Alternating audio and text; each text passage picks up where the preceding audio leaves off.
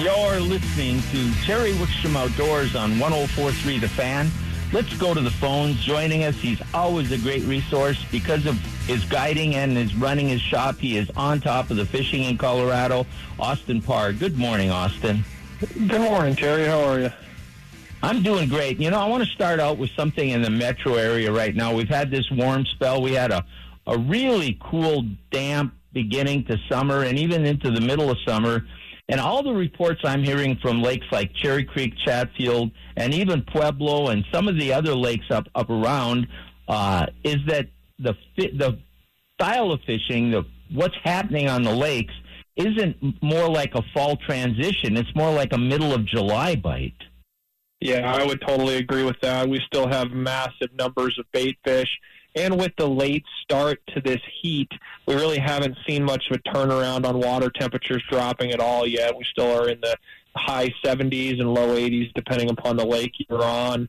But with all the bait fish out there, we still are finding those fish being suspended, and the trolling bite really is the best right now. And, and there has not been a whole lot of success on the, the reactionary snap jigging type presentations. Yeah, and you know, normally we're into that bite we're getting into it and it gets heavier and heavier, and it will come. We will get that. But all this summer, um, you know, we had a bait bite with a fish stuck on structure for the longest time where you could use Lindy rigs or jigs tipped with a minnow or jigs with a gulp minnow or or a, a leech and that was going well and people love to fish that way and a lot of people have trouble transitioning. I remember when I did some television shows at Glendo in the middle of July, and people used to quit fishing Glendo. It would fish so good up till about Fourth of July, and then they quit because they couldn't find the fish anymore. Well, Gary Darling and I went up there just to show them, and we were fishing over sixty feet of water, maybe four to ten feet deep, and we couldn't. We had to take the lines out of the water to talk to the camera. We were so successful. What's happening at Cherry Creek and Chatfield along those lines? Yeah, the same kind of story is definitely happening, particularly at Cherry Creek. Cherry Creek has a, a very high level of bait fish right now. Um, they're pretty much everywhere that you go. You can't really escape them on your sonar. And when that happens, as you mentioned, those walleyes peel off of the structure and start going more toward the surface to eat those bait fish. But unlike bass species, they don't really crash on the surface at all. So you can't visually see where they are and it does require covering quite a bit of water to be able to successfully catch those fish. And in order to do that, we a lot of times are engaging various sizes of crankbaits. Number fours and fives still are the best right now, and I a lot of times have preference toward the Salmo Hornets, but a flicker shad or a Shad Rap can also get the job done but we're placing those baits up high in the water column behind the planer boards and then working them out away from the boat. If I have multiple people in my boat, I'll, I'll do four and or six planer boards and you'll vary your depths depending upon the day. And, and it's been kind of challenging because we have not seen a lot of a pattern to where I can go duplicate the same thing day in and day out. Certainly the trolling pattern is, is there, but some days I'm I'm 50 feet back, some days I'm 30 feet, some days 20, and some days they're more suspended in the middle of the water column.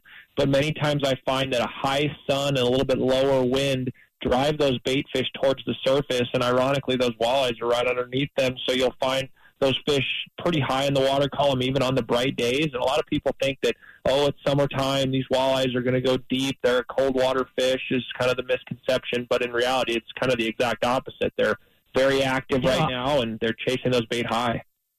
Yeah, you know, uh, all the things you can throw out everything else if you know where the food is. Now, other things affect them, but food is always going to be number one. Especially this time of the year, they're going to start fattening up.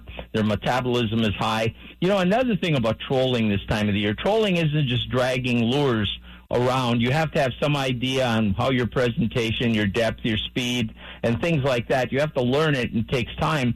But right now you you don't need lead core. Uh, a line counter reel will help you a lot, but if you have a way to measure your line so you know how much line you're putting out, whether it's right behind the boat or behind your planer board, you know you take a couple planer boards and a couple long rods. And if you have a way to measure the line, because you're not needing any special weighting to get deep, you can really start learning trolling with some basic equipment. Totally agree. And as you mentioned, though, those line counters are something that I find really helps to catch a lot more fish because it allows you to then duplicate and develop a pattern. You're not guessing how far out you're putting it, and you don't necessarily even need a line counter reel. There's a lot of aftermarket devices that you can slip on a rod, even on a spinning rod if you wanted, and run that line through that counter, and then you can disconnect the counter again to be able to retrieve uh, your your lure back in once a fish eats. But being able to find out that exact depth and keep it at the same level every time is critical. Now you mentioned Cherry Creek. Is Chatfield pretty much the same? Very similar. There's a little bit less bait fish out there. You can get a bit more of a casting bite going on. There's a really high population of fish in that 12 to 13 inch range that you're having to fight through, and I'm finding I'm catching more of those casting, jigging Raps and blades and I'm finding the bigger fish up underneath those bait schools. But it does require more movement to find where the bait is on that given day. Cherry Creek, it's kind of everywhere. But Chatfield, there's some days they'll be pushed up against the dam. There's some days they're more toward no wake zone. So spending a bit of time with your side imaging, if you've got it, or just a straight standard sonar to find where those the bait is, is a little. Uh, it's going to definitely help you out there. Yeah, and you know the thing too with uh, with Chatfield is that catching those little fish you talked about, having to fight through them, bodes so well for the health of that fishery. And now with all the water that came into that lake this year, I think we're going to see a real boon. And, and the bait finally coming back, we should see a real. We have we've had great fishing there for the whole last couple of years. I think it's going to bode well for the health of that fishery. One other quick comment I want to make. We we talk so much about the walleyes. A lot of people just want to go catch fish. There's a great smallmouth bass population at Chatfield. How's that doing?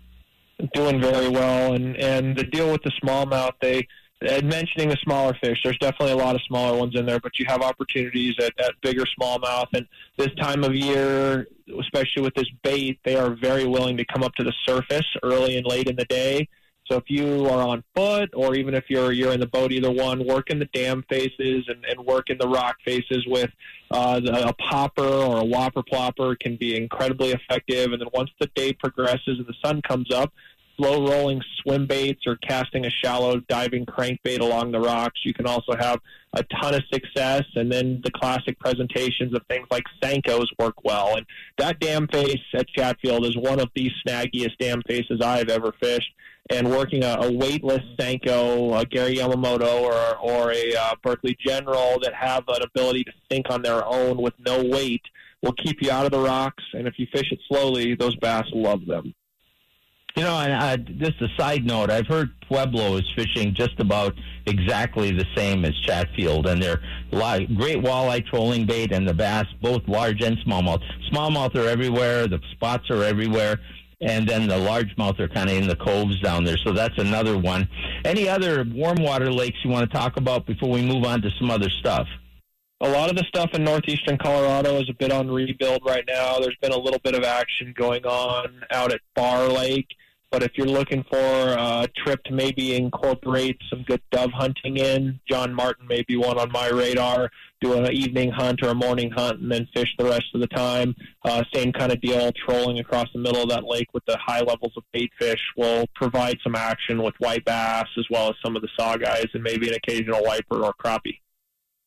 I want to make a, and let's move on to some other waters now. I want to make a mention of the Platte the Platte River had some pretty severe flooding where some sediment washed in out of the old burn scars from the Hayman fire.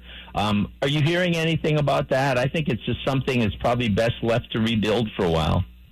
Yeah, and I mean, I have heard some negative stuff, but then I've also talked to a bunch of guides up there, and they've been saying that it's not quite as bad as what they were initially thinking. It does seem like a lot of the flooding came from the upper portions of Cheeseman Canyon, which didn't quite have as much silt. It was more of kind of a straight sediment deal without as much burn scar up there, at least. Um, but I've been hearing there's been some good hatches coming off, and guys are catching some fish, but Cheeseman itself is just challenging to access because a lot of the trail did get washed out. All right, let's go up in the mountains. I mean, we've got great weather. It's going to be still warm next week. This is what a time to get up in the mountains and enjoy this warm weather. And yet the water nights are cool up there. The water's cooling up there, and both the lakes and rivers are starting to fish fantastic. What are you hearing up in the mountains? The river opportunities right now are exceptional. We don't have high water temperatures. There's some fantastic hatches coming off. So freestone rivers are really what I would be focusing on, whether it be a spinning rod or a fly rod. Uh, the sections of the Arkansas from Salida all the way to Leadville have been incredibly productive. The lower sections do really good with some deeper nymphing rigs as well as spinning rods, but the further you go upstream, the more I'll be working uh, my dry dropper fishing, especially still hoppers and PMD droppers are going to be really productive throughout the entire pocket water areas. And the same kind of thing goes up on the Colorado as well as the Eagle. There's been really good hatches coming off caddis and PMDs uh, pretty much every single night. Uh, and then the terrestrials are still very strong. We haven't had a lot of freezing temperatures or really any yet. So the hoppers are everywhere and running a, a big fluffy chubby Chernobyl or something like a Stalcup's hopper with a variety of beadhead nymphs in that pocket water is really going to be worthwhile. And you're going to have some good aggressive strikes right now. So it's really one of the I think going to be one of the best falls we've seen in a while as far as fly fishing on the rivers, and then the lakes are also doing good. Steamboat Lake in particular, I've had some fantastic reports on lately. The tube jigs working on the outside edges on the spinning rods have been one of the best types of presentations, and I'm talking a two and a half to a three and a half inch brown tube worked like a crawfish along those edges have really been producing some big fish. But there's good trolling activities up there, and then you also have a lot of aquatic scuds as well as some callibaetis still coming off. So there's good opportunities for fly fishermen as well. You know, he talked about a two and a half to three and a half inch tube. Most people shy away from that on trout because they think it's too big, and people don't catch as many big trout as they could because they. And I, I get guilty of it myself. Downsize baits too much. Yeah, I agree. And I mean, we go out on the ice and we're throwing these little micro baits and you're fly fishing and fishing the small stuff. But when you have those lakes that have good populations of crawfish, those trout love eating those craws. And a two and a half inch really imitates that perfectly. You can work it slowly and hop it on the bottom. I've also done well working it a bit faster with an erratic rod tip uh, to really jerk it back and forth. And that really works best if you run a flat jig head from Gitzit because it allows it to uh, kind of have almost a side to side walking the dog action on the jerks. But it is, in my opinion, one of the best presentations if I need to catch a trout in the lake. All right, let's. Well, we got some time. Are you hearing anything on kokanee? Yes. So the kokanee bite has been starting to pick up. I've uh, been hearing some reports on Wolford. Guys are going and finding fish, uh, starting to, to really congregate, particularly down toward the dam area. So the folks with uh, live imaging sonar have been doing better just because they're able to stay on those schools.